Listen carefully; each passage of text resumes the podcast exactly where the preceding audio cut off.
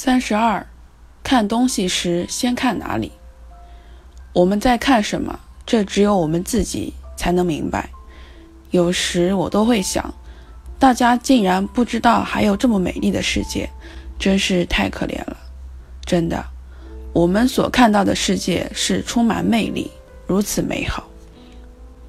大家可能认为，不管是谁，用来看东西的眼睛不都是一样的吗？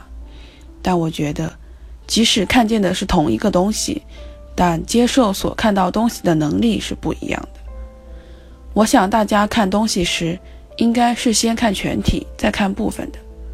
但对于我们来说，部分会先跳入我们的眼帘，然后才慢慢的弄清楚全体。哪个部分首先映入眼中，根据当时的状况会有所不同。有时是鲜艳的色彩，有时是让人印象深刻的形状。眼睛看到这一点后，会完全沉迷其中，其他什么都顾不上了。